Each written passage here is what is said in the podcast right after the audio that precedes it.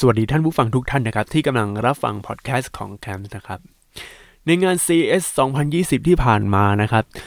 ทั้งผมเนี่ยก็ได้ดูพวกข่าวเทคต่างๆ มากมายครับ ก็จะมีทั้ง Sony ที่พูดคร่าวๆเกี่ยวกับ PlayStation 5 แต่ว่าผมรู้สึกว่า Sony เนี่ยกับ PlayStation 5 ก็น่าตื่นเต้น น่าติดตามใช่ไหมครับ แต่ถ้าจะเปิดตัวจริงๆเนี่ย PlayStation 5 เนี่ย จะเปิดตัวช่วงปลายปีนี้นะครับ โดยทาง Sony เขาเผยมาแล้วครับว่า ปลายปีนี้ ทาง Sony จะเปิดตัว PlayStation 5 อย่างเป็นทางการ เพราะว่ามีข่าวลือจากพวกสำนักข่าวเกมต่างๆ เนี่ยเขาบอกมาว่า ตอนประมาณกลางเดือนเนี้ยกลางเดือนกุมภาพันธ์เนี่ยจะมี PlayStation Meeting แล้วเขาจะเผยเรื่องราวเกี่ยวกับ PlayStation 5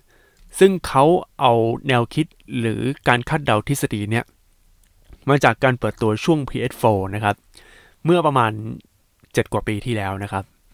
เพราะว่าในตอนนั้นเนี่ยเขาเปิดตัวช่วงเดือนกุมภาพันธ์ แล้ววางจำหน่ายช่วงเดือนธันวานะครับ ไปไม่ใช่เดือนธันวาต้องเรียกเดือนพฤศจิกายนก็คือช่วงปลายปี แต่ครั้งนี้เอาทฤษฎีเนี้ยมาพูด มันก็กลายเป็นว่า เฮ้ย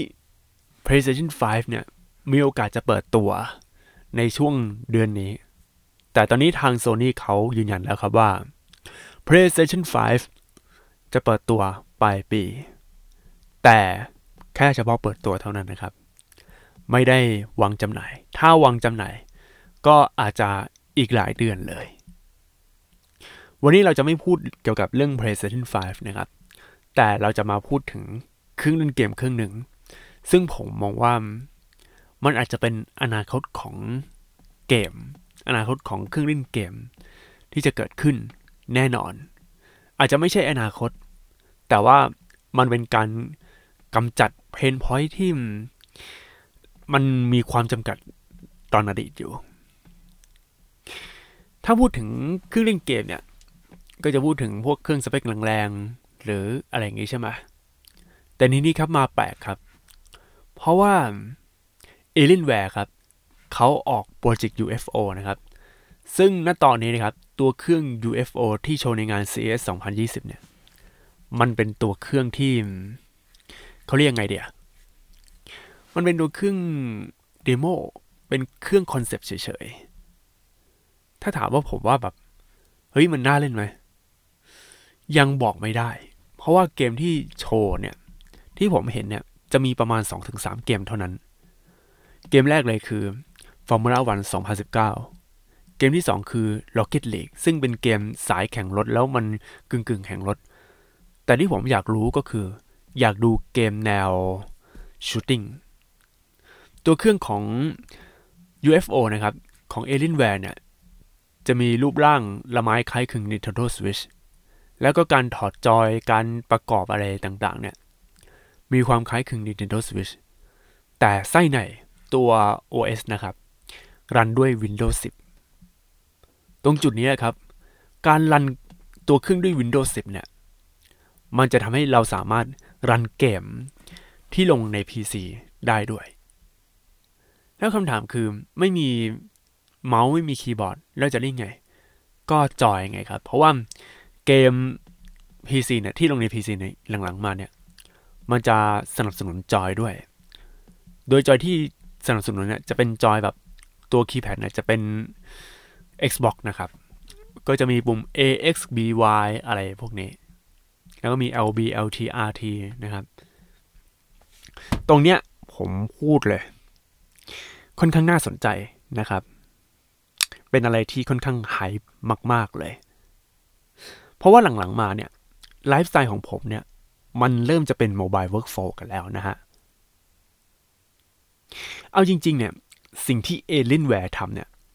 มันเป็นสิ่งที่เกินกว่าเกมเมอร์คนอื่นจะคาดคิดนะครับ เพราะว่าเกม PC เนี่ย มันมีภาพลักษณ์ที่ต้องเล่นแบบตั้งโต๊ะอยู่แล้วไง แล้วก็เน้นเรื่องฮาร์ดแวร์ของเครื่องแรง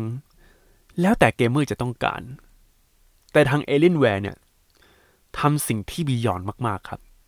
ก็คือเอาเกม PC เนี่ย สามารถเล่นแบบ handheld ได้ แบบ Nintendo Switch ดูแล้วมันค่อนข้างบ้าคลั่งมันแบบโอ้โหบ้าบินมากเลย เพราะเกมที่ลง PC เนี่ยในยุคนี้เอาจริงๆ คือกินสเปคเครื่องมากๆ กิน CPU กินแรมกิน โอ้สารพัดนึก แล้วพวกเครื่องเล่นเกม PC พวกนี้มันต้องแรงๆอยู่แล้วไง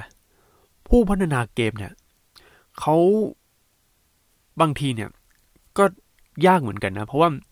จะต้องทำตัวเกมของตัวเองเนี่ยให้มันสสนับสนุนกับเครื่อง PC แทบจะทุกเครื่อง ไม่ว่าจะเครื่องสเปคกาก สเปคดี สเปคดีมากๆ สเปคดีโคตรในขณะที่การทำเกมลงเครื่องคอนโซลเนี่ย ไม่ได้ต้องโฟกัสเรื่องประสิทธิภาพหรือ performance ของเครื่องอะไรมากมาย เพราะว่า ตัวฮาร์ดแวร์มันชุดเดียวกันหมดไง แต่ว่าสิ่งที่น่าเป็นห่วงคือ เกมในยุคเนี้ยเกม PC เนี่ย มันกินสเปค มันกินฮาร์ดแวร์ ใช้ฮาร์ดแวร์ค่อนข้างแรง แล้วพอมาเล่นแบบแฮมเฮลเนี่ย มันควรจะใช้ฮาร์ดแวร์แบบโน้ตบุ๊ก คือ CPU ก็ อะ เอาไว้เล่นเกมใช่ไหม แล้วก็ตัว GPU ก็ สำหรับ gaming คือนึกง่ายๆพวกโน้ตบุ๊กเล่นเกมอะอารมณ์อย่างนั้น ถึงจะเอาอยู่ แต่มันมีปัญหาอีกคือ จะเอาอยู่ได้จริงเหรอ เพราะว่าตัวเครื่องมันก็ก็ใหญ่นะ คือถ้าจะมาเอาแบบ โอ้ ตัวเอลินแวมตัวอะไรวะเขาเรียกว่าโปรเจกต์ UFO เนี่ยทำเป็นเอาเครื่องแบบเหมือนโน้ตบุ๊กมาเลยเนี่ย มันต้องย่อส่วนมันต้องย่อมันต้องโอ้โห เยอะแยะ แล้วถ้ามันปรับเปลี่ยนอะไรไม่ได้เนี่ยโอ้โหคือมันไม่ควรจะปรับเปลี่ยนได้ซ้ำนะตรงนี้ต้องรอลุ้นกันเพราะว่าในตัว demo เนี่ย มันยังใช้ตัวฮาร์ดแวร์ที่ยังไม่เหมาะกับการเล่นเกมเท่าไหร่นะครับ คือแต่ว่าโปรเจกต์ UFO เนี่ย ลองจินตนาการดูแล้วกันครับ เล่นเกม Call of Duty Modern Warfare แบบ บน Alienware แบบทุกที่ทุกเวลา จะเล่นบน PTS MRT หรือในแท็กซี่เรียกแก๊บคาก็มาเล่น หรือจะเล่นที่อีเชทิกหรือว่าเล่นที่สยามอะไรเงี้ยฮะ ประสบการณ์การเล่นมันจะคล้ายคลึงกับ Call of Duty Mobile ที่คุณสามารถเล่นได้ทุกที่ใช่ไหมล่ะ นึกอยากเล่นก็เปิดเครื่องมาเล่น ไม่ต้องรอบูตเครื่องนานๆ หรือบางทีก็ลงอีมูเล่นเกมบน Android ก็ก็ได้ เอ้ยอย่างนี้มีจริงๆก็คือพวก Nox พวกอะไรอะ Boostack พวกเนี้ยคือโหลดเกมมาเล่นเออก็ได้เหมือนกันนะครับ อย่างไรก็ตามครับที่ผมดูคลิปวิดีโอพรีวิวต่างๆ ตามสำนักข่าวพวกเทคเนี่ย ของต่างประเทศไม่ว่าจะเป็น CNET หรือว่าพวก PC World หรืออะไรต่างๆ เนี่ย ตัว Alienware UFO เนี่ย มันยังไม่โชว์ศักยภาพมากพอ ผมยังเห็นภาพที่ยังเหมือนปรับ medium หรือ low อะไรสักอย่าง ให้นึกถึงประมาณว่าเอาเกมในปัจจุบันเนี่ย มาปรับให้เหมือนคุณภาพกราฟิกแบบสไตล์ Nintendo Switch แต่สำหรับเกมเมอร์ที่เขาต้องการประสบการณ์การเล่น เขาไม่ได้ต้องการความสวยเพราะเขารู้อยู่แล้วว่า พวกเนี้ยสเปคเนี่ยของไม่ได้เยอะอะไรมากมายเนี่ย เขาต้องการการเล่นว่ามันจับถนัดมือหรือเปล่า มัน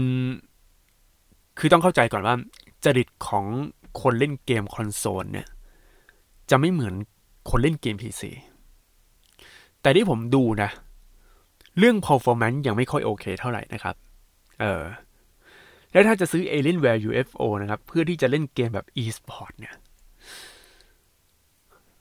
ขอร้องว่าเลิกคิด เพราะว่า Alienware UFO เนี่ย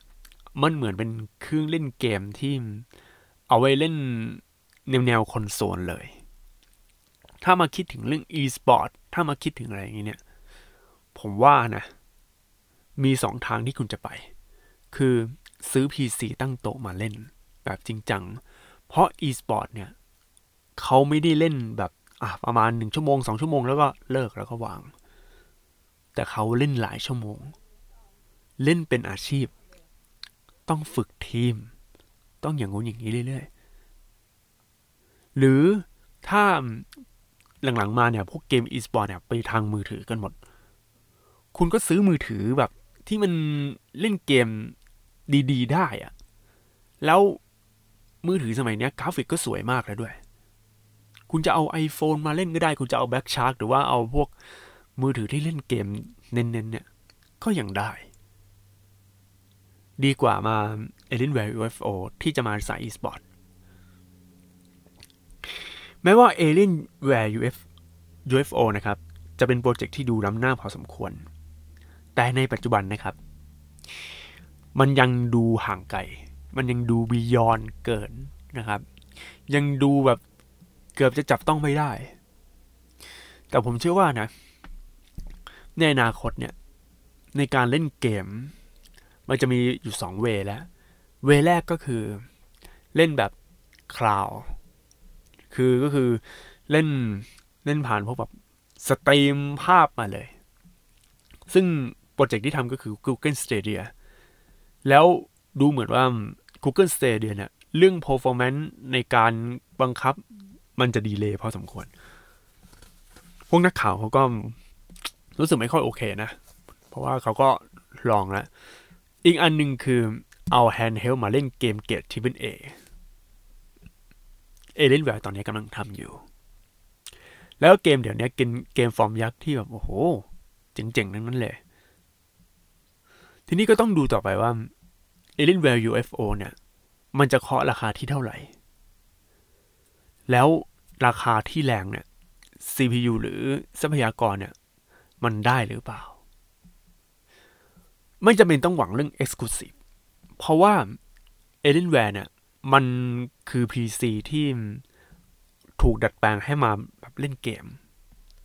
เพราะว่าใช้แพลตฟอร์ม Windows 10 คุณจะลง Steam อะไรยังไงก็ได้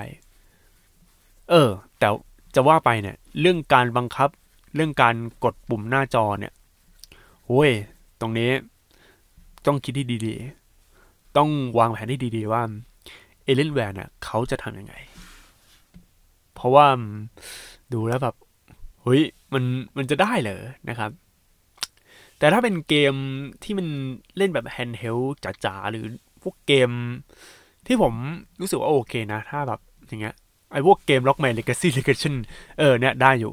เออยังพอเล่นได้ยังเล่น dash เล่นกดปุ่มอะไรอย่างเงี้ยสบายอยู่